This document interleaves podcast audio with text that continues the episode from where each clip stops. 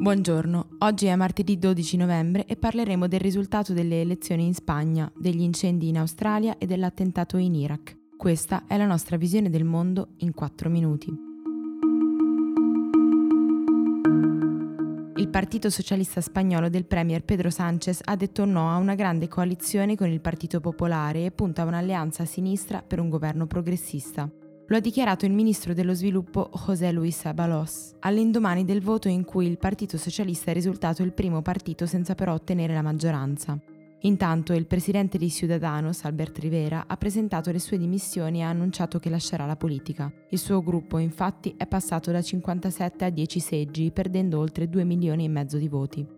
Esultano invece i rappresentanti di Vox, il partito di estrema destra che ha più che raddoppiato i seggi passando da 24 a 52 grazie a oltre un milione di voti conquistati in poco più di sei mesi. Se il Partito Socialista trovasse un accordo con Podemos e Mas País, l'altro partito di sinistra, per avere la maggioranza servirebbe comunque il voto o l'astensione di tutti i partiti regionalisti. Tuttavia, per ora, l'unica certezza è che per la quarta elezione consecutiva nessun partito è riuscito ad ottenere la maggioranza assoluta dei voti e dei seggi al Congresso, lasciando la Spagna ancora una volta nell'incertezza politica. Le fiamme stanno devastando la regione del New South Wales in Australia, una delle aree più popolose del paese. Il bilancio per ora è di 3 morti e 150 case distrutte dalle fiamme. Siamo ancora distanti settimane dalla stagione dei roghi boschivi, ma gli incendi fuori controllo, che erano 99 venerdì, sono scesi a 40 ieri grazie al lavoro di 1300 pompieri volontari.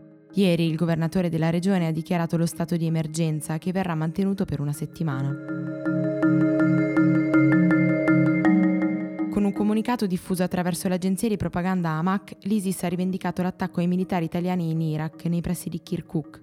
A riferirlo il portale di Intelligence Site. Dei cinque militari presenti sul veicolo vittima dell'attentato, tre hanno riportato ferite gravi, ma nessuno è in pericolo di vita, come chiarito in giornata anche dal ministro degli esteri Luigi Di Maio.